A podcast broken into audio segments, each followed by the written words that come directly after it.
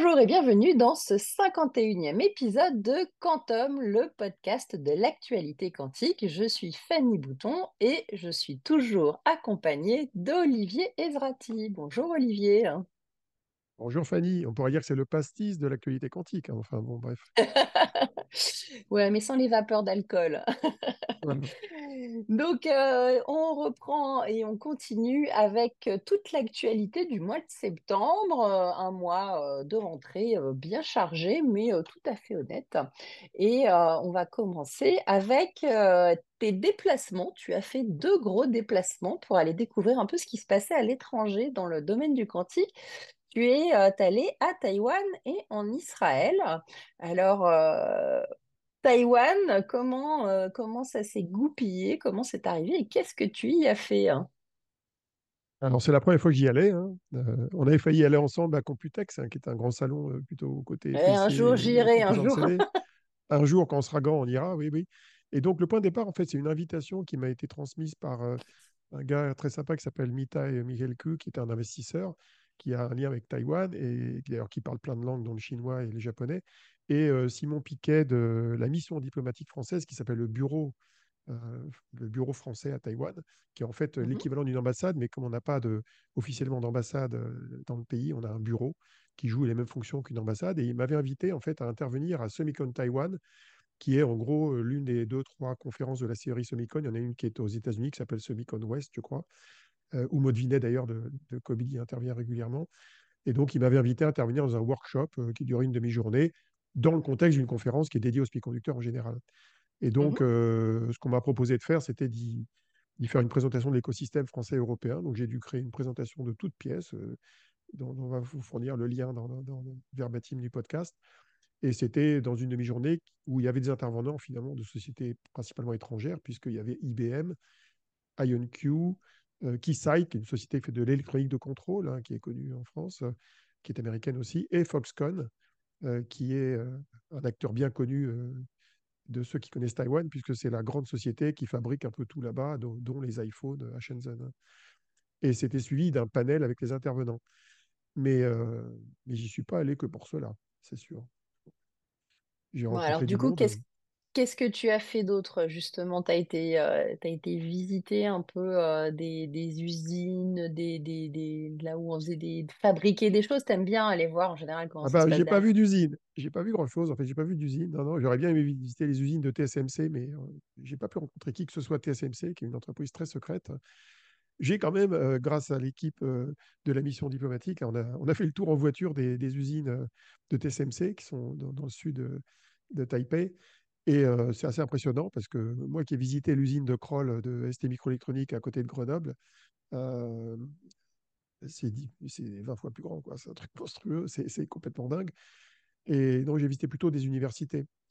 Et donc, bon, c'est clair que quand tu te fais 13 heures de vol pour aller à Taïwan, tu ne vas pas pour faire juste une demi-heure de présentation. Donc, heureusement, j'avais une semaine bien remplie. Donc, j'ai visité deux universités, une qui s'appelle NTU et l'autre NTHU.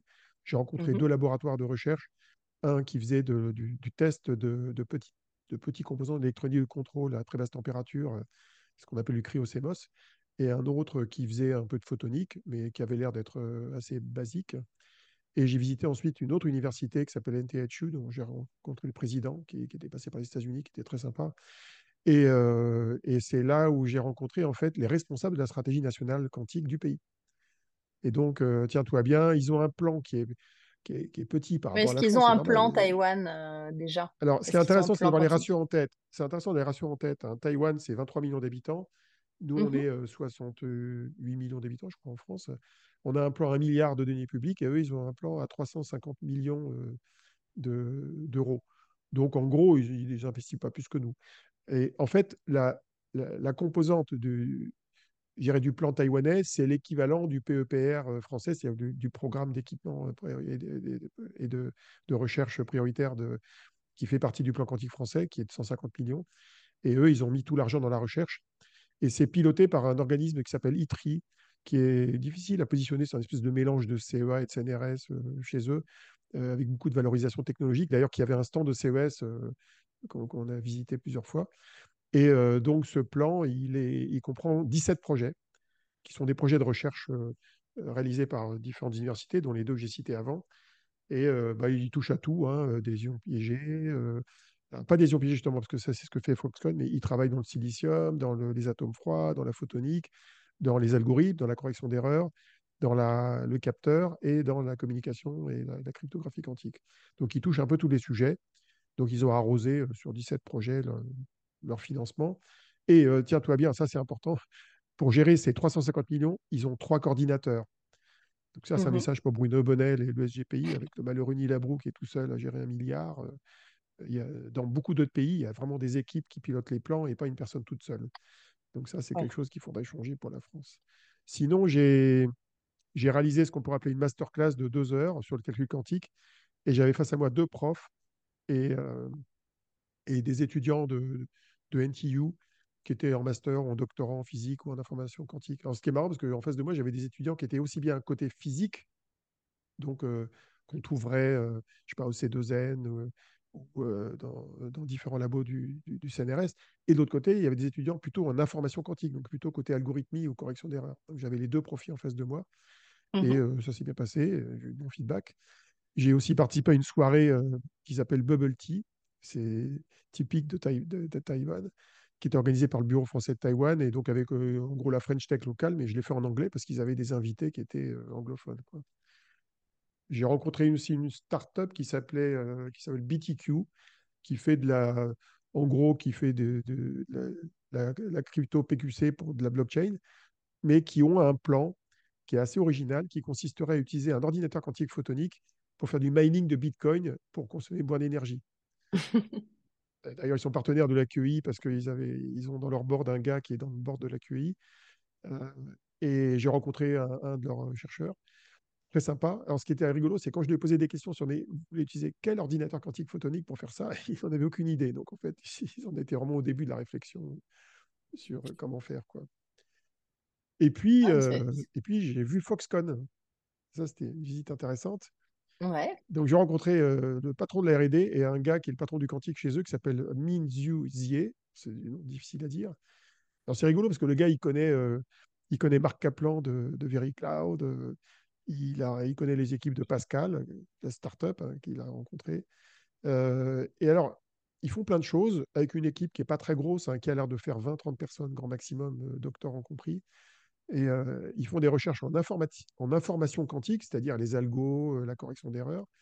Ils font de la recherche en technologie habilitante, euh, on va dire électronique contrôle potentiellement pour la mmh fabriquer, en cyber, donc tout ce qui est crypto, PQC, QKD, et ils essaient de développer leur propre ordinateur quantique à base d'ions piégés. On pourrait se demander pourquoi les ions piégés. Hein. Tu as une idée? Mmh. Non. Bah, je leur ai posé la question, ils ont répondu parce que c'est ce qui a la meilleure fidélité aujourd'hui. ce qui n'est pas faux. Mais ça ne veut pas dire que ça scale, mais en tout cas, c'est pas faux. Voilà, c'est meilleure fidélité, mais euh, du coup, ils n'ont pas vu le truc, euh, ou en tout cas, bon, ils ont choisi d'ignorer la scalabilité, puisque c'est celui qui est le plus difficile à scaler, a priori. Euh, c'est discutable. Hein. J'ai eu l'occasion, de, pour mon livre, là, de discuter avec des gens du monde des eaux piégées. Et disons, ils sont plus optimistes que moi sur la scalabilité du domaine. Mais bon, en tout cas, c'est clair qu'il y a des problèmes de scalabilité.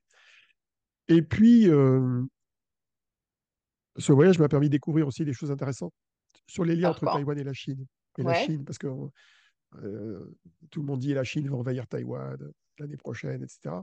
Bon, en fait, dans le cadre des sciences et dans le cadre du quantique, il y a d'énormes porosités entre les deux pays.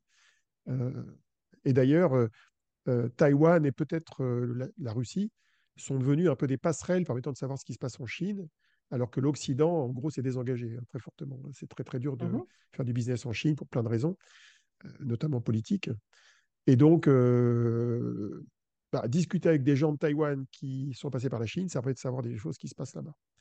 Alors, j'ai découvert deux ou trois trucs rigolos, enfin intéressants. Le premier, c'est que j'ai eu une confirmation que les fameux chiffres de 10, 15, 25 milliards d'investissements publics dans le pays sont faux. Non, ça, c'est pas, ça me surprenait pas, mais en tout cas, j'en ai eu la confirmation. Et par contre, euh, j'ai eu un, euh, un, retour assez intéressant sur la manière dont les startups se développent là-bas. Euh, alors, un peu comme en France, elles ont toutes été cofondées par des grands chercheurs. Donc un peu les équivalents d'Antoine Brouès, Pascal Senelard, euh, Elam Kachefi. Enfin, ils ont leurs équivalents là-bas, comme Jian Weipai, qui est derrière Origin Quantum. Et, euh, et, ces startups, alors, soit ils ont levé pas mal, comme Origin Quantum ou, euh, ou Quantum CTech, dans, la crypto quantique, soit elles ont accès à un marché intérieur de très grande taille, et notamment les grandes universités qui achètent à tir larigot des ordinateurs quantiques.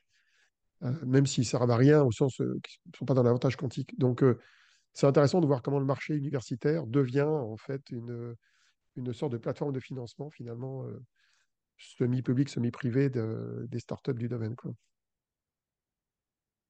Bon, bah écoute, c'était, c'était déjà pas mal de choses sur le côté Taïwan et Israël du coup. Hein. Alors Israël, j'y allé pour plusieurs raisons. Et pas, j'ai pas fait grand-chose là-bas, en tout cas, j'ai rencontré trois entités, deux startups et un chercheur. J'ai rencontré une startup dont j'avais entendu parler il y a quelques temps qui s'appelle PhotonixQ. Alors, c'est assez rigolo parce que l'un des créateurs de la startup, c'est un chercheur euh, de l'université de, Beersheba, qui s'appelle Ben Gurion, je crois, euh, qui est plutôt un spécialiste des atomes froids. Et je pensais à l'origine qu'il voulait faire une mémoire quantique, un peu comme WeLink. Bon, en pratique, euh, ce n'est pas du tout le cas. Et pourquoi? Parce que la boîte, elle a recruté deux, deux gars, un CTO et un CEO, qui viennent plutôt d'industrie des semi-conducteurs. Et eux, ils ont eu comme idée de créer une sorte de chipset photonique qui ferait une sorte d'hybridation de qubits photons, un peu comme ceux qu'on a chez Candela, euh, mm-hmm. et euh, de systèmes de routage permettant d'améliorer la connectique entre les qubits. Bon, j'ai pas trop bien compris le lien entre leur truc et le quantique, c'était pas très clair, mais c'était intéressant. Et d'ailleurs, l'un des fondateurs est visité la France la semaine d'après de mon passage. J'ai rencontré le CTO de Quantum Machines, Jonathan Cohen, qui, une ou deux semaines avant, avait annoncé la nouvelle génération de leur système de contrôle de qubits qui s'appelle OPX 1000, je crois. Et leur système de contrôle annoncé donc fin août permet de contrôler, je crois, alors c'était 64 lignes, je crois que c'est de l'ordre de 8 qubits, euh, donc monter il monte en puissance en fait en nombre de qubits contrôlables.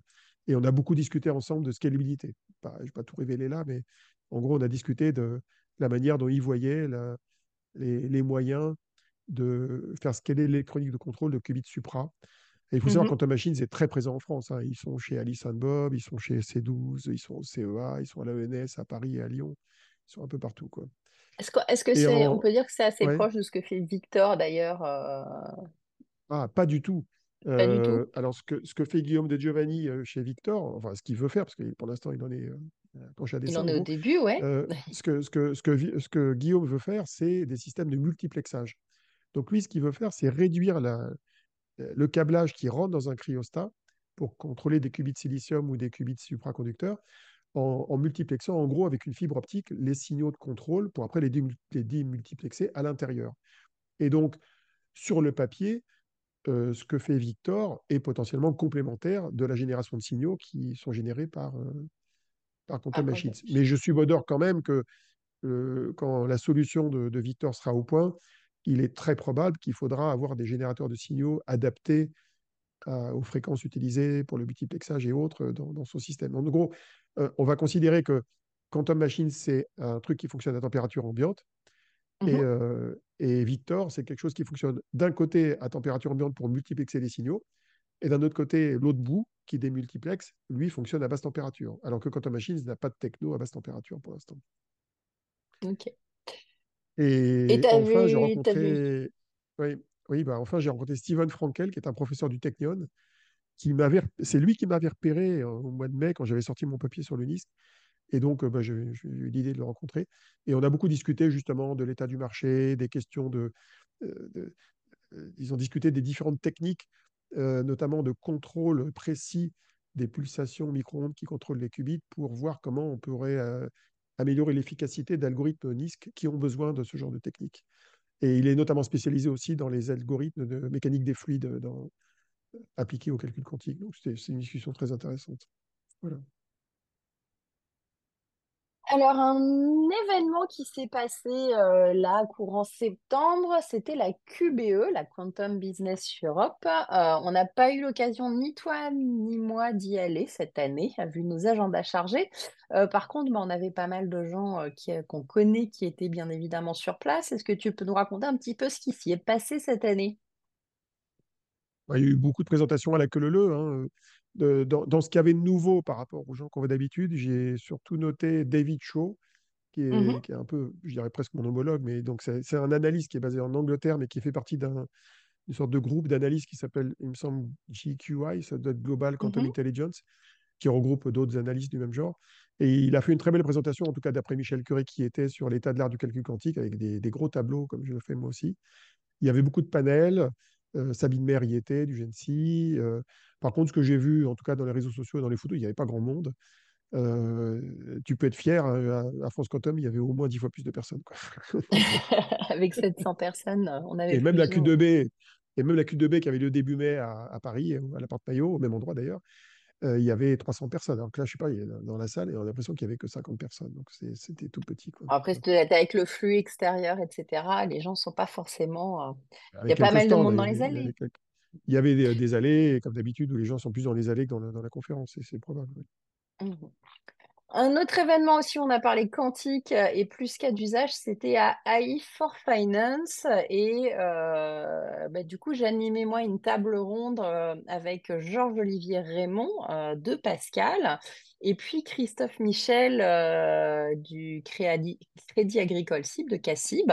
Euh, on a parlé entre autres du coup de euh, comment ils avaient fait de étudier deux cas d'usage et comment ils avaient pu non peut-être pas encore, on va dire, trouver des avantages, mais arriver au même euh, résultat avec moins de données et euh, dans un temps un peu plus court. Donc, c'est, c'est, on ne peut pas encore parler d'avantages quantiques, mais en tout cas, ils commencent à voir euh, des, des... C'est intéressant d'aller sur le calcul quantique dans ces cas d'usage et euh, bah, on vous mettra le lien du replay. Euh, en plus, on a pu faire durer la table ronde un petit peu plus longtemps parce qu'on attendait euh, Jean-Noël Barrot, le ministre. Et comme il est arrivé avec un petit peu de retard, on m'a demandé d'improviser des questions supplémentaires. Donc, c'est assez marrant. On a, un petit peu dérapé, mais du coup, l'échange euh, a été un peu plus intéressant et poussé que ce qu'on avait initialement prévu. Euh, un autre événement aussi qui a eu lieu, c'était euh, l'I3E Quantum Week. Euh, donc ça, Olivier, c'était pas loin de Seattle, du 17 au 22 septembre. Oui, oui, alors c'est rigolo parce que ça avait lieu au Hyatt de Bellevue, où j'allais quand j'étais chez Microsoft, il y a genre il y a 25 ans. Donc c'est rigolo. Et d'ailleurs, certains Français y étaient. Je crois que Blaise Vignon d'Alice Bob y était.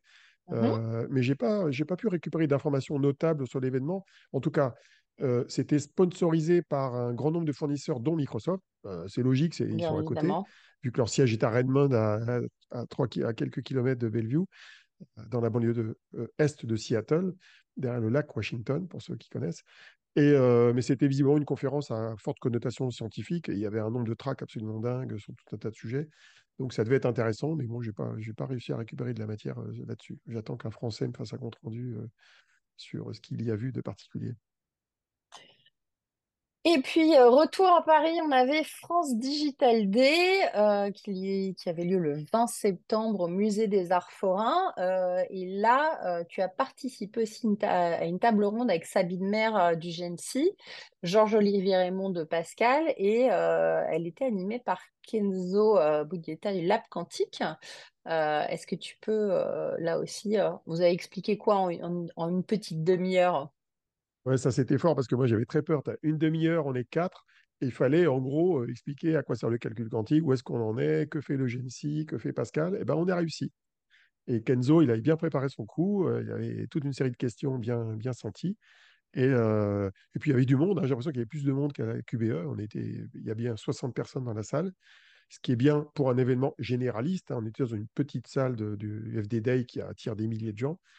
Et alors, ce qui était rigolo, c'est que le, j'ai croisé bah, plusieurs entrepreneurs, notamment euh, euh, euh, de mémoire, il y avait justement Guillaume de Giovanni qui était là, entre autres. Et pourquoi Oui. ils étaient là? Ils n'étaient pas là pour aller écouter les sessions qui sont très généralistes sur, dans cette conférence. Ils étaient là pour lever des fonds, tout simplement, parce que c'est une conférence où il y a Ah beaucoup bah, le d'investisseurs. France Digital Day est un, un endroit où il y a beaucoup d'investisseurs. Euh, il y avait Pascal qui avait un stand aussi cette année sur Oui, tout à fait. Bah oui, euh, Guy- avait, euh, avait Georges les, intervenait, il y avait un stand, effectivement. Voilà, et il y avait Christophe Legrand aussi qui était là pour, pour, Oui. pour, avec son équipe hein, pour, annoncer, pour rencontrer les gens. Mais c'est vrai qu'il y avait beaucoup de startups qui étaient là aussi pour lever des fonds, puisque c'est plus compliqué en ce moment et euh, c'est le genre d'événement Ou non, euh, j'en ai vu a deux ou trois au total. hein. J'ai dû en voir deux ou trois. oui, mais il y avait Euh, plein de startups de différents domaines. C'est, Ah oui, à l'endroit, tous les c'est un domaines, oui. bon endroit pour le, pour, pour essayer de rencontrer les bonnes personnes, en tout cas pour networker en France en dehors du quantique. On peut expliquer pourquoi, parce que pour ceux qui sont de l'écosystème du quantique et qui connaissent, connaissent moins Mhm, des startups, France Digital, c'est une association qui a été créée en 2012. Moi, je me rappelle, j'étais là à la création. Au moment, euh, bien avant le démarrage de la French Tech, c'est à l'époque de la bataille des pigeons, là, au début du mandat de Hollande, où mhm, les entrepreneurs s'étaient un peu révoltés contre le gouvernement qui augmentait les taxes euh, à différents niveaux, notamment sur les plus-values euh, pour les startups. Et donc, ouais. cette association, elle avait été créée par, un- en gros, un regroupement d'un côté des entrepreneurs qui sont lésés par cette taxation et d'autre côté par les VC, donc les, les sociétés d'investissement, qui, qui hurlaient euh, pour les mêmes raisons, quoi, en fait. Et donc, en fait, c'est une, on va dire que c'est une des rares associations dont on peut, dont on peut considérer qu'elle est bipartite, c'est-à-dire qu'investisseurs d'un côté et start-up de l'autre. C'est un gros lobby très efficace. Ils ont des connexions avec le gouvernement qui sont incroyables. Ils organisent événements à l'Élysée comme ça en claquant des doigts. Ils sont très forts, quoi. Bon, en tout cas, voilà, c'était un, un bon endroit pour, pour avancer tout ça, euh, faire, euh, faire euh, rencontrer tout un tas de gens. Et c'est vrai qu'il y avait encore une fois beaucoup de monde. C'était une belle réussite. Et le lieu est, est assez atypique pour ce type d'événement. Ça fait Ah oui, plusieurs années, mais c'est quand même super sympa. Le musée des Arts Forains vaut le coup d'être visité, en tout cas en dehors, si vous n'avez jamais eu l'occasion d'y mettre les pieds. Il y avait Alors, un Bifort autre. d'ailleurs. Et attends, et attends, il y avait un Bifort et le Bifort, je l'ai loupé, mais il était à Matignon. C'était, c'est en alternance Ah, Matignon-l'Élysée. Voilà, classique. Alors, on avait aussi 26-28 septembre le World Quantum Congress 2023 qui avait lieu à Tyson en Virginie, euh, pas très loin de Washington DC a priori. Euh, pareil, Olivier, c'est quoi cet événement? Qu'est-ce qu'on y fait? C'est un événement dont la, première édition avait eu lieu en décembre, l'année dernière, ou novembre-décembre. C'était à cheval sur fin novembre, début décembre. Euh, Labroue, je me rappelle, y était allé.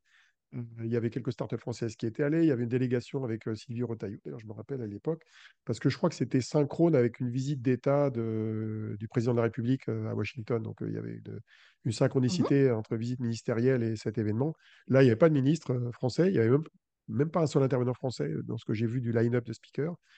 Et euh, les speakers étaient quasiment tous américains et avec un mix de, en gros de fournisseurs américains et d'utilisateurs, et évidemment en particulier de l'État fédéral. Donc en gros, euh, c'était une sorte de conférence à connotation assez politique sur quelles sont les politiques publiques euh, dans l'accompagnement de, de, des stratégies quantiques. Et euh, en fait, euh, l'un des éléments que j'ai repéré, en tout cas dans, ce qui ce qui en est ressorti dans les réseaux sociaux, c'était une annonce d'IonQ sur laquelle on va revenir plus tard. Leur patron a fait une annonce sur la roadmap de la boîte. Bon, et sinon, Olivier, du coup, tu vas retourner euh, te promener un petit peu euh, dans les contrées françaises. Euh, tu vas aller à Grenoble puis Lyon hein, pour la première semaine d'octobre. Est-ce que tu peux nous raconter un petit peu qu'est-ce que tu as à faire, qu'est-ce que tu as prévu? Alors, je ne vais pas tout raconter, mais en détail, en détail. Mais en tout cas, j'ai prévu d'aller deux jours à, à, dans un séminaire qui s'appelle les Cantalps Day. C'est la troisième fois que Mhm, j'y vais d'ailleurs, depuis la création de Cantalps début 2022. Et c'est intéressant parce que c'est, en gros, c'est un séminaire qui est organisé par la Fédération Cantalps, qui regroupe en gros les, toutes les entités de recherche sur le quantique dans la région de Grenoble. Et en général, pendant deux jours, ils font venir des intervenants bah, de leur écosystème. Et là, ils ont deux journées bien remplies avec des speakers de, certains je les connais, d'autres je les connais moins, mais des, des, fois je les connais que de nom et des fois je les connais directement. Il y a un gars qui s'appelle Daniel Steve Franca que j'ai cité X fois dans mes papiers sur l'UNIS parce qu'il a beaucoup travaillé sur les algos. Euh, Aurélien Drezet qui est sur les Quantum Foundations, euh, Mathias sur euh, Pileta.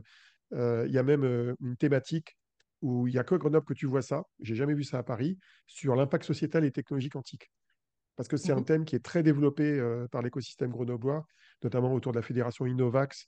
Euh, et, et, là, en l'occurrence, c'est Thierry Ménissier, qui est philosophe, qui intervient sur le sujet. Il y a Candice Thomas, que je connais du Leti. Il y a Lucas Plana, que tu connais de Silent Waves, qui intervient. Mhm. Jules Ameyer euh, du, de l'IRIG, où a lieu le, le séminaire, qui est euh, en gros le labo de recherche fondamentale du CEA basé à, à Grenoble et qui travaille sur en gros tout ce qui est euh, matière topologique et pas loin des qubits de Majorana. Valentin Savin, que j'ai croisé chez EDF comme toi là, début juillet, qui est également du CEA, qui travaille sur la correction d'erreurs. Benoît Vermersch, qui travaille avec des grands labos américains et du LPMMC, qui est le même laboratoire que celui de Robert Whitney de la QEI. Donc voilà, oui, c'est intéressant.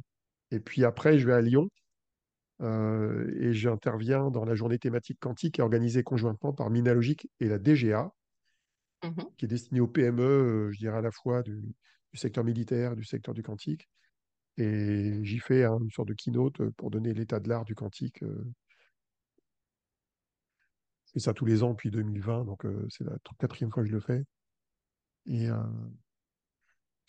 la présentation que j'y fais est toujours originale parce que je, je reprends un peu de trucs de toutes pièces. Je crée beaucoup de contenu spécialement pour cette conférence que j'ai utilisé après derrière. Et après, il y a plein de startups qui interviennent sur plein de sujets, de, de grands groupes. je ne vais pas tous les citer. euh, le lien est dans le, le, Non, non. le- le post associé. Euh, Maud Vinet, il présente Kovli. euh, Il y a Shane Mansfield de Candela. Il y a, Tu y viens de dire que tu n'allais pas toutes les citer. Oui, mais de tête. Euh, il y a, euh, il y a aussi des startups comme Chip Iron ou Mac4F qui sont dans le domaine des, des capteurs quantiques dont on ne parle pas assez souvent. Donc, voilà, quoi. Bon.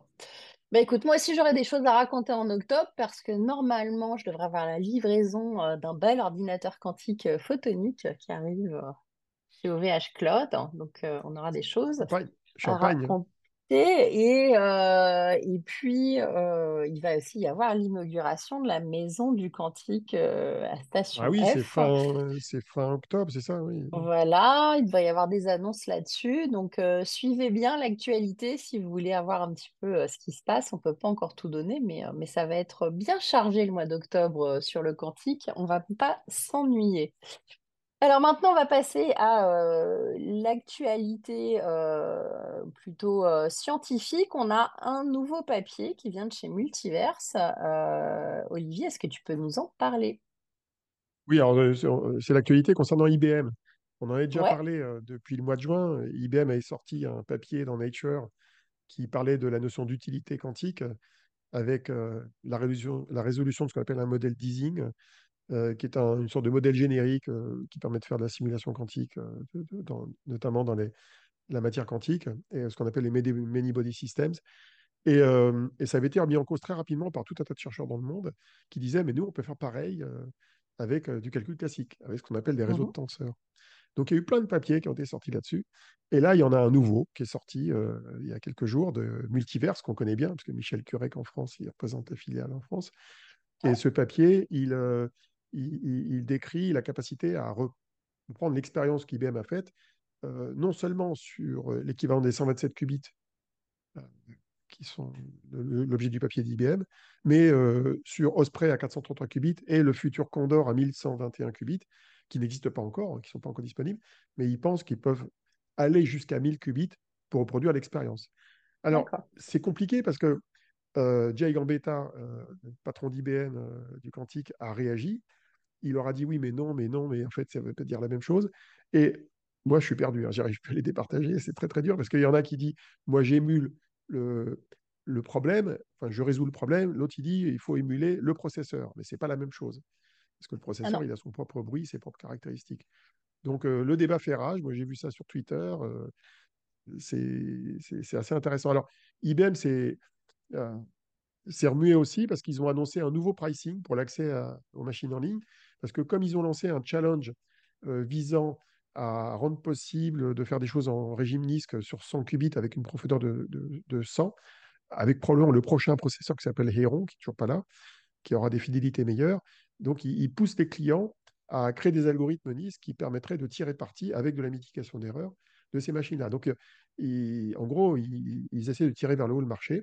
Et ils ont annoncé de ce fait-là un nouveau pricing pour attirer plus de clients sur leur cloud. Et puis, euh, troisième point qui concerne nos amis. euh, Oui, voilà. Et bah, et du coup, euh, du coup, ils ont aussi un- inauguré un nouvel ordinateur à 127 qubits à Bromont, si je ne m'abuse. Oui. Alors, euh, cette, euh, cette annonce-là, qui, enfin, cet événement qui a eu lieu fin, fin septembre euh, près de Sherbrooke et de Montréal. C'était Mhm. l'inauguration, donc en grande pompe, d'un ordinateur quantique de 127 qubits, qui s'appelle Sherbrooke, hein, c'est le nom qu'ils lui ont donné, et qui d'ailleurs a d'assez bonne fidélité par rapport à la génération des 127 qubits qui avait démarré fin 2021. Et euh, c'est en liaison avec Ping2, qui est là, une sorte de, de, de, de- De de Gensi? groupement qui, bah, c'est ouais, c'est un peu Gensi ou plutôt Fraunhofer, comme en Allemagne, parce que Gensi ne travaille pas avec IBM, travaille plutôt avec Pascal pour l'instant, Ouais. et, et Atos, alors que Fraunhofer, en Allemagne, qui est un peu l'équivalent d'INRIA, pour faire simple, euh, joue le rôle d'intermédiaire entre IBM, qui a installé un ordinateur de 27 qubits dans ses propres locaux, à Emmingen, qui est près de Stuttgart, là où il y a la filiale d'IBM, en fait, et Fraunhofer, il joue ce rôle d'intermédiaire entre l'ordinateur quantique d'IBM et les utilisateurs euh, dans l'académique et dans l'industrie en Allemagne. Donc Ping2 joue un peu ce rôle-là euh, au Québec. Quoi. Donc, ce qui est rigolo, c'est de voir la manière dont, dont le Québec a communiqué là-dessus. Euh, disons qu'en gros, ils ont l'impression d'être le roi du pétrole parce qu'IBM a installé une machine chez eux. Bon, IBM a fait pareil en Allemagne, au Japon, en Corée. Ils l'ont annoncé à Bilbao en Ah, Espagne pour mais tu sais, bientôt. tu sais bien qu'il faut faire des annonces, c'est important, Olivier. Il Non, faut vendre du rêve. bah oui, on vend du Et pas que rêve, du euh, rêve, d'ailleurs. on vend du rêve un, un petit peu, ouais, en exagérant un peu, quoi. Disons que c'est une question, c'est une question qui se pose pour toutes les stratégies de chacun des pays. Euh, Oui. tu as, un équilibre qui est extrêmement délicat, et d'ailleurs, c'est une question qui se pose pour la France, entre accueillir les entreprises étrangères quand elles sont leaders, ce qui est le cas d'E-Wave dans l'annealing ou le cas d'IBM dans, dans, dans, dans, le Supra, et en même temps euh, développer ton, ta propre industrie. Et Ouais. euh, c'est un peu pendu au fusillé. Est-ce que tu peux faire les deux en même temps ou est-ce que tu fais l'un au détriment de l'autre? Et c'est pas évident. Alors, il se trouve que dans les supraconducteurs, euh, la seule société du domaine au Canada, on l'a rencontré tous les deux, s'appelle Anion System. Mm. Il est assez probable, sans être médisant, qu'il ne fasse pas le poids face à IBM, entre nous. Donc, bon, why not? En France, on a Alice Bob. Donc, on va peut-être essayer de faire en sorte qu'Alice Bob euh, sorte, c'est marrant du feu. Ils Et... sont très prometteurs, Alice et Bob. Ah, ils sont prometteurs. Donc voilà, en France, il faut qu'on aide Alice Bob à réussir. Et leur concurrent, c'est Amazon et IBM. Donc, euh, on va pas. On n'est pas dans la même situation. Quoi. Bon, allez, une curieusement, autre start-up. curi euh, attends, je, je, je, continue le commentaire parce que Oui. curieusement, ils n'ont pas accueilli de start-up étrangères sur les photons. Et pour cause, ils ont Xanadu qui est à Toronto, qui est plutôt oui. un des grands acteurs. C'est un concurrent de Candela et de Psyquantum. Donc, euh, voilà, tu, tu, ça a du sens d'attirer quelqu'un dans le domaine où tu n'es pas bon, quoi, mais pas forcément là où tu es bon. Quoi. Forcément. Alors, autre annonce de startup, c'est IonQ. Euh, ils ont fait une annonce à la fin du mois euh, de Tempo avec 64 qubits pour lesquels ils prennent des commandes, euh, alors qu'il sera a priori disponible pour 2025. Est-ce que tu peux nous commenter aussi cette actualité? Alors, effectivement, lors du World Quantum Congress, là, côté de Washington, David Chapman, qui est leur CEO, euh, il a fait tout un tas d'annonces. Il a annoncé plusieurs choses. Il a d'abord annoncé euh, une version à 35 qubits de, de Forte, qui est un, un, ordinateur existant, qui devait avoir 25 ou 29 qubits, je crois, aujourd'hui. Et il monte à 35 qubits pour l'année prochaine. Donc, c'est une sorte d'upgrade d'une machine existante. Et il annonçait effectivement euh, Tempo, euh, la génération d'après, 64 qubits. Alors, cette, cette génération de 64 qubits qui est prévue en 2025, elle est déjà dans la roadmap de, de IonQ depuis au moins deux ans, depuis leur IPO, en fait, hein, depuis leur SPAC et leur IPO. Donc, en fait, en tant que tel, ce n'était pas une nouveauté, puisque Ouais. on savait déjà qu'il y avait une machine à 64 qubits qui est prévue. La seule chose qui a été nouvelle, c'est qu'ils ont annoncé euh, quelle serait le, la durée des portes quantiques à 2 qubits euh, sur cette machine, bon, euh, dont on sait qu'elle est lente, parce que les, les ions pigés sont lents. C'est 300 microsecondes. C'est pas beaucoup, hein. enfin, c'est lent. Il faut savoir qu'une porte quantique d'un ordinateur Supra, c'est plutôt 300 nanosecondes, donc 1000 fois moins. Alors, à la décharge des ions piégés, il se trouve que les ions piégés nécessitent moins de portes quantiques pour faire la même chose qu'un qu ordinateur Supra. Pourquoi? Parce que les ions sont tous reliés les uns aux autres. Donc, on a besoin de moins de portes swap, qui ont besoin de moins de portes CNOT. Donc, résultat, on a besoin de moins de portes à 2 qubits. Donc, en fait, ce qu'on a perdu d'un côté, on le gagne de l'autre. Mais quand même, hein, euh, des, des, portes mille fois plus lentes, euh, ça, je demande à voir sur le temps de calcul que ça génère. Alors là, là où par contre, euh, le, les, annonces des constructeurs parfois on rajoute un petit peu trop, c'est quand le CEO explique que euh, le quantique est déjà en train de rentrer dans les applications industrielles. Et là, quand on voit les études de cas qu'il met en avant, tu pleures. Quoi. les, deux grands clients qui mettent en avant, c'est Hyundai et Airbus. Alors, dans le cas de Hyundai, euh, il faut savoir qu'il parle de simulation de batterie. Et euh, le seul papier qui a été publié là-dessus, c'est un papier qui dit qu'il faut, combien, 4000 qubits logiques, et que ce n'est pas avant 2035. Donc, pour l'étude de cas, c'est moyen. Ils ont une autre étude de cas chez Hyundai qui n'est pas documentée techniquement, mais qui consiste à dire on va faire du machine learning pour détecter des panneaux de circulation pour les voitures, euh, chose qu'on fait depuis 10 ans euh, en classique. Et je ne vois pas comment un, ordinateur quantique pourrait faire ça en temps réel dans des voitures. Quoi. Ça n'a aucun sens.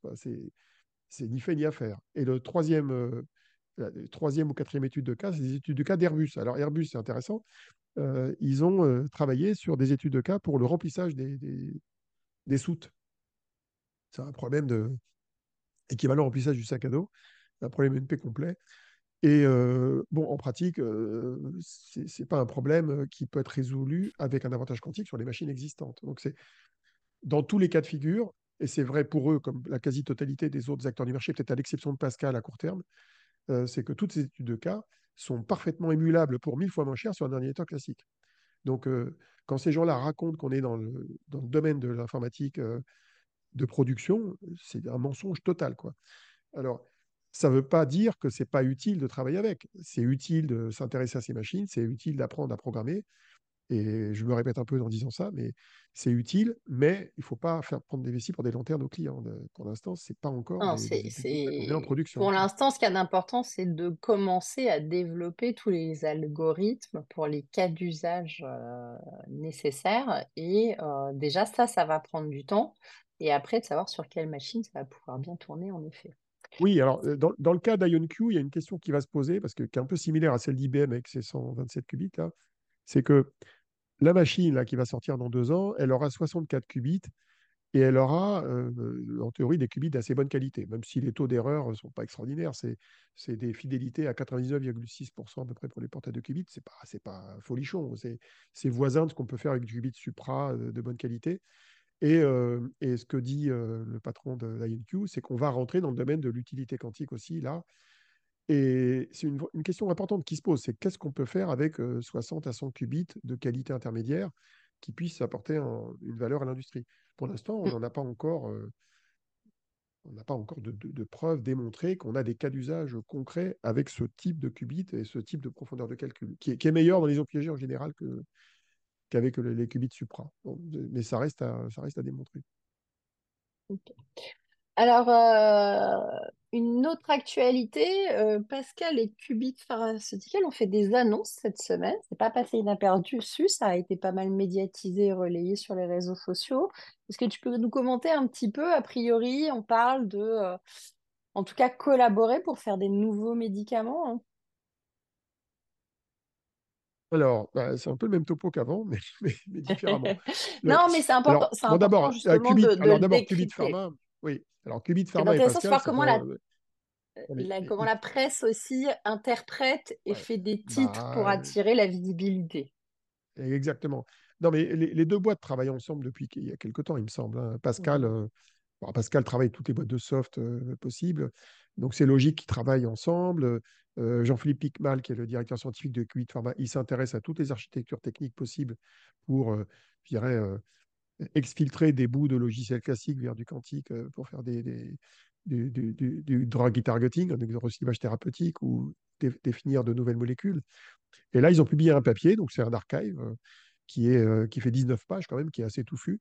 Et c'est un papier mmh qui, qui, vise à utiliser les machines de Pascal, en tout cas les atomes neutres, pour essayer de comprendre comment les, les solvants, notamment l'eau, interagissent avec les, les protéines dans, dans, dans, le, processus médicamenteux.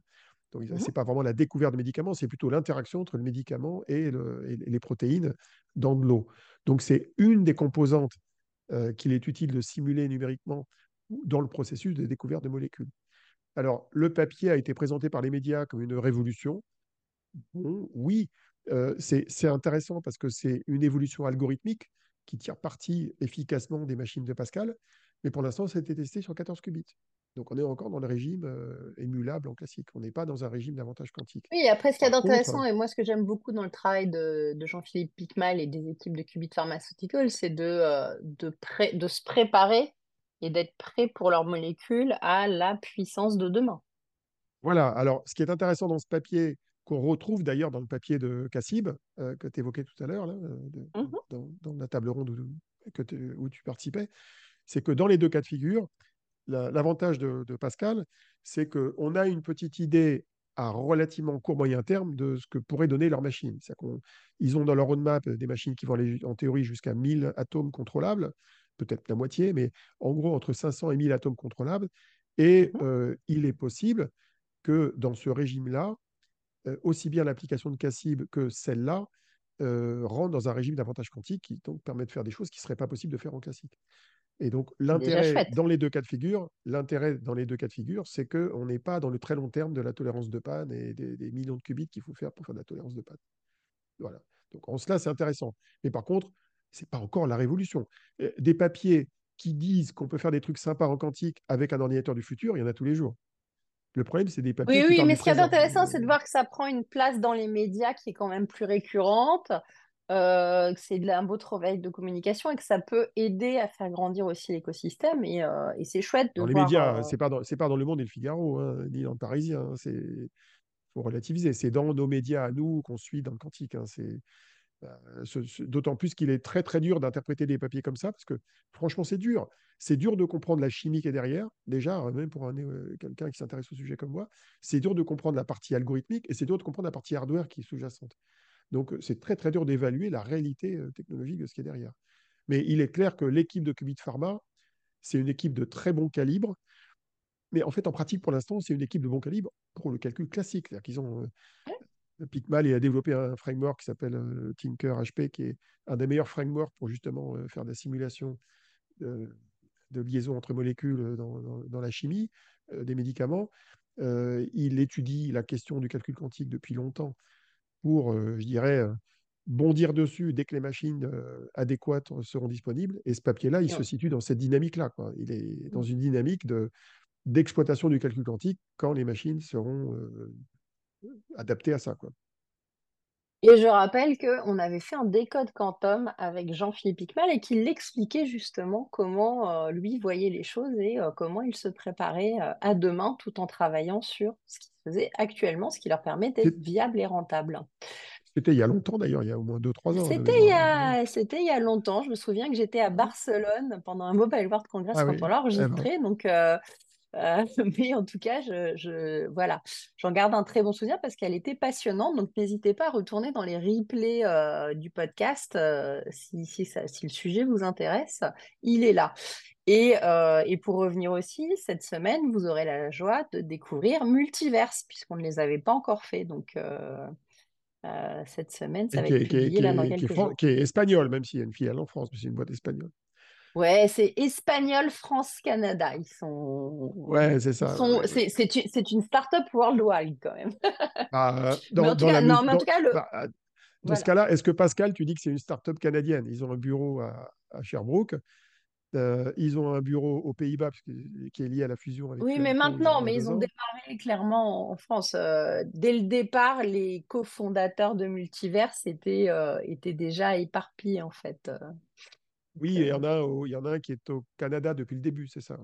Bah, il, y a, Sam qu'on a eu en interview, euh, qui, lui est, en effet au Canada. ceci étant, c'est une bonne chose que des boîtes françaises soient internationales euh, ou d'autres, ou des européennes soient basées en France, mais euh, on ne peut réussir que si on est international dans ces métiers-là. Tu ne peux pas être que dans un seul pays, sauf, que, sauf quand tu es aux États-Unis éventuellement, mais, mais il faut être dans plusieurs pays à la fois. Ça ne suffit pas. Bon, allez, on va venir à la dernière actualité, mais sûrement la plus importante, la plus incroyable. Et les gens rajoutent des tonnes parce que c'est ton bouquin, Olivier. Tu as quand même réussi à nous remanier encore une fois euh, le nombre de pages. Et donc, on est passé à 1364 pages, si je ne dis pas de bêtises, 1000 illustrations, illustrations, 3300 références bibliographiques euh, et tout ça bien évidemment bientôt en trois volumes sur Amazon. Donc trois, attention, il va falloir les commander. Et pas de bol, ça tombe pile poil au moment où la nouvelle loi sur les livres vient de passer. Amazon ne peut plus envoyer ses livres gratuitement. Vous serez obligé de payer les frais de port. Désolé pour toi, Olivier. Même avec Prime, même avec Prime. Oui, mais Même attends, avec Prime, euh, une loi française pour la non-concurrence face aux petits libraires mais c'est que pour la. France. Mais c'est que pour la France, ça ne s'applique pas aux autres pays. Euh, oui, oui, tout à fait, mais bon, n'empêche Les, les que gens qui m'achètent le bouquin, ils sont à l'étranger, hein, en général. Bon, tant mieux pour toi alors. Mais, mais voilà, c'était la petite blague et l'actu que tu ne savais peut-être pas, mais que moi que j'ai suivi Ouais, cette effectivement, Dans le dur monde de la livraison, euh, Amazon prend cher dans pas mal de pays. Mais là, euh, voilà, sur la Ça va augmenter loi est 10% le prix de mon livre parce que moi, mes livres, je les fais au prix le plus bas possible. Il faut savoir, tu sais, quand tu achètes un livre de physique quantique euh, qui vient de Wiley, Springer et autres, tu en as pour 200 euros dans certains cas. Alors, tu peux Mm. rajouter 10 euros, de- 5 ou 10 euros de port. Là, mon livre, euh, le- la version précédente, je sais pas, c'était 40 euros le volume de, de, de 600 pages, quoi. Donc, euh, c'était, euh, disons, ramené au, au nombre de pages, c'était beaucoup moins que les bouquins habituels, quoi. Bon. Bon, alors, il y a quoi de nouveau dans ce bouquin, Olivier, euh, à part une- un upgrade des chapitres où tu as creusé, euh, remanié, corrigé, euh, amélioré? J'aurais pu faire comme lit sur le Bitcoin, je rajoute 250 pages blanches et ça fait le coup. Non, là, on sait que tu as travaillé. Là, là, donc, là, j'ai vraiment voilà. bossé. Oui, j'ai bossé. Bah, c'est six mois de boulot. hein. C'est six mois de boulot. J'ai Mhm. démarré en avril. C'est la mise à jour de, en gros, une année d'actualité. Donc, je scanne tous les jours Archive et tout ce qui se passe, plus les cours que je fais à l'EPITA et ailleurs, euh, et et les, ça, c'est comme tous les ans. Il y a, il y a quoi de neuf? Alors, qu'est-ce qu'il y a de Quel est le ben, chapitre que tu as le plus travaillé, par, par exemple, qui, t'a demandé le plus de travail cette euh, année? ils, ils m'ont tous demandé beaucoup de travail parce que c'est énorme. Euh, par exemple, même s'il n'y a pas un truc fondamentalement nouveau, la partie sur le hardware et les qubits, bah, ça prend du temps. parce que tous Mhm. les fournisseurs évoluent, l'actualité de Google, d'IBM, d'Amazon, tout ça, ça bouge dans tous les sens. Donc, euh, j'ai découvert au moins une dizaine de nouvelles startups dans le hardware quantique dans l'année. Donc, il faut parler d'eux. Euh, mais la partie où j'ai vraiment le plus bossé, c'est la partie software, en fait. Euh, Et là, j'ai un petit clin d'œil à Blaise Vignon d'Alice and Bob qui m'avait, il y a quelques mois, euh, gentiment fait remarquer que c'était insuffisant dans le bouquin. Donc, bon, c'était pas le seul, c'était pas la seule raison de le faire, mais voilà, je pense à lui hein, en disant ça.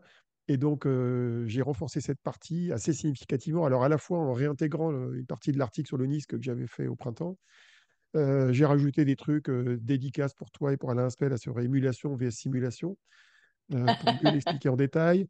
Euh, j'ai aussi amélioré la clarification de, sur le pilotage des ordinateurs analogiques parce que entre un problème, un algorithme, un modèle et un framework, euh, c'est pas évident de s'y retrouver en sémantique. Donc j'ai- mis un peu ça au clair. Et j'ai aussi pas mal fait de changements dans la partie, aussi dans les télécoms, hein, télécoms et communications quantiques. J'ai bien amélioré la structure. J'ai revu complètement la partie menace du calcul quantique sur, euh, sur les clés. Et pour revenir aux études de cas et au logiciel, j'ai proposé, alors il faudra que j'en fasse un article, je dirais à part entière, un framework d'analyse d'études de cas d'usage des ordinateurs quantiques. Donc c'est en sept points. Et ça va ouvrir un sujet de discussion qui est comment on évalue ces études de cas, quand on est une entreprise. Et donc, il y a sept éléments dans mon, dans mon modèle. dont je vous mets le graphique qui est dans mon livre et dans, dans l'article associé au podcast. Il y a la taille du problème, il y a l'estimation des ressources physiques pour le résoudre, il y a la nature de l'avantage quantique, il y a est-ce que la comparaison a été faite avec un ordinateur classique de manière, je dirais, honnête, est-ce qu'il y a une avancée algorithmique, quel est le type d'ordinateur euh, sur, lequel ça peut tourner, existant ou futur, et comment ça a été documenté.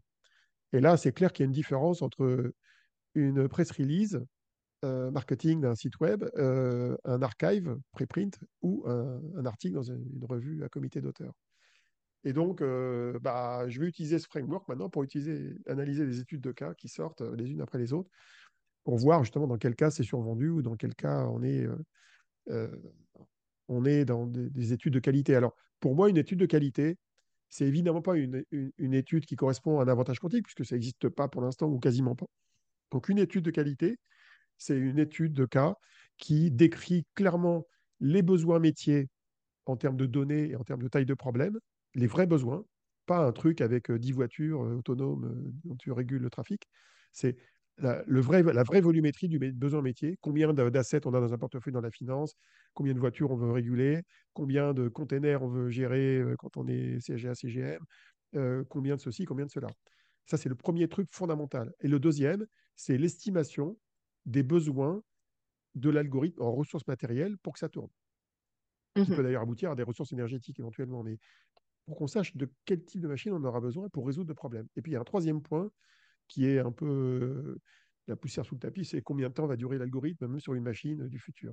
Et là, ça va être intéressant de regarder ça.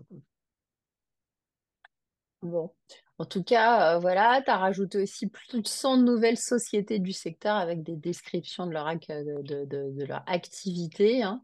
Euh, je pense que ça va nous donner encore de, de quoi faire. Euh, en termes de, visibilité, je crois que tu as battu un record sur les réseaux sociaux avec un nombre de likes. Le jour de la sortie, tu as fait plus de 500 likes. Pas le jour de la sortie, c'est venu en deux jours, mais là j'ai dépassé 500, ce qui est mon record pour un bouquin. Bon, il y en a, ils font un million. Hein. Oui, mais bon, là, c'est parce que tu es passé en anglais, donc ça s'étend d'année en année. Oui, oui, oui. ce qui est rigolo, ce qui est intéressant, c'est de voir comment un livre comme ça peut être visible hors de France, parce que bon, les Français, l'anglais, c'est pas trop leur tasse de thé. Donc, c'est satisfaisant de voir qu'un livre comme ça, bah, il, est, il génère de l'intérêt dans le monde entier. Et, et le pays qui, qui réagit le plus, c'est l'Inde. Et ça, c'est pas la première fois. Hein. C'est vrai de mes anciens. J'ai l'impression qu'ils sont très, très. Euh... Ouais, ils, se renseignent, ils sont très, très au fait, je pense, de ce qui se passe dans le bah, Surtout, c'est un pays où il y a beaucoup d'Indiens. En Inde, en Inde, il y a vraiment beaucoup d'Indiens. il y a beaucoup d'étudiants indiens en quantique, parce que c'est un pays qui est plus grand que la Chine maintenant d'habitants. Ouais. Donc, euh, ils sont plus pauvres, mais ils ont beaucoup d'étudiants.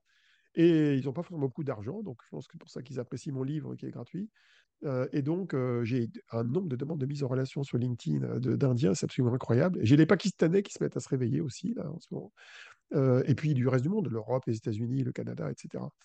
Et, et, il faudrait que je remercie quand même de trois entités ou personnes qui. J'ai t'y emmener, mais bon, tu, tu anticipes. Voilà, voilà, il faut les remercier. Hein. C'est Michel Curec, qu'on a déjà cité, qui, qui, parmi les relecteurs du livre, est le seul qui a probablement lu le bouquin en entier plusieurs fois et, pour la troisième fois, parce qu'il faisait ça déjà depuis au moins depuis l'édition 2021, si ce n'est pas l'édition française avant.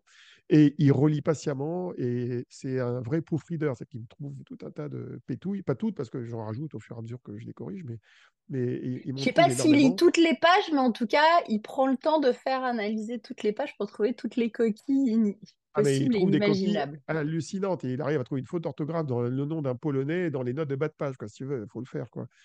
Euh, et euh, il y a Christophe Jurzac aussi, qui a écrit pour la troisième fois la préface du livre. Il a mis à jour hein, cette année, puisqu'il y a d'actualité dans, dans, l'écosystème. Et puis le Lab Quantique, qu'il a cofondé et, qui soutient le bouquin, qui en fait la promotion, mais qui n'est pas son éditeur, euh, malgré la présence du logo sur la couverture. Il y a des gens qui croient que c'est l'éditeur, mais non, c'est pour ça que précisé en deuxième de couverture. Voilà, donc, il a expliqué en deuxième de couvre que c'est pas l'éditeur, c'est le promoteur. Et bah, comme c'est le, je dirais, un des meilleurs outils de l'écosystème français pour, la promotion de l'écosystème français à l'échelle internationale, c'est bien qu'ils fassent la promotion du livre dans les occasions qu'ils ont de le faire.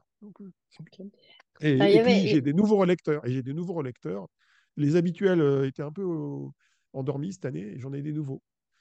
Donc, ouais, marrant, un peu endormi. Euh, euh, c'est la sixième fois que tu demandes à relire un truc qui je sais pas combien de pages. Tu es dur, Olivier. Bah, si après ils se plaignent que j'ai dit des conneries sur leur boîte, euh, ça sera tant pis pour eux. Oui, non, tu sais très bien qu'ils viendront corriger un peu plus tard. Ouais. Et voilà, je pense que tu peux aussi. tu avais un lecteur qui, qui, demandait le sens du logo sur la couverture. Moi, je me souviens un peu de l'origine de ce logo et comment il a atterri sur ta blouse lors de la première conférence. Hein. On, l'a bossé ensemble, ce logo.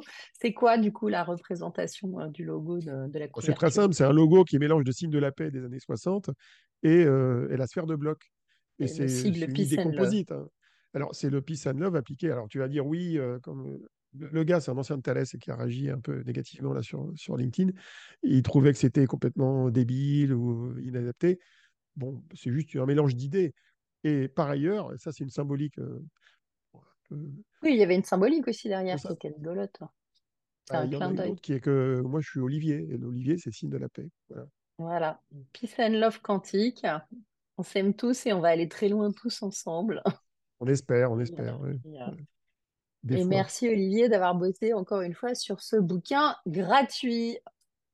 Voilà, parce que c'est du temps, mine de rien. Ah oui, légèrement.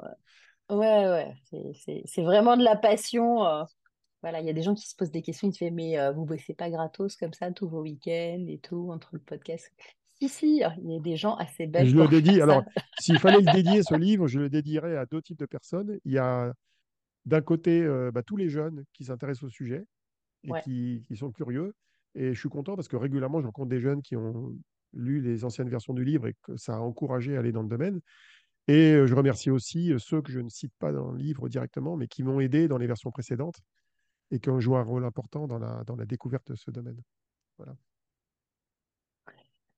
Eh bien, écoute, merci Olivier. On vient de terminer ce 51e épisode de Quantum, le podcast de l'actualité quantique. Et on se retrouve dans quatre semaines pour la suite. D'ici là, portez-vous bien.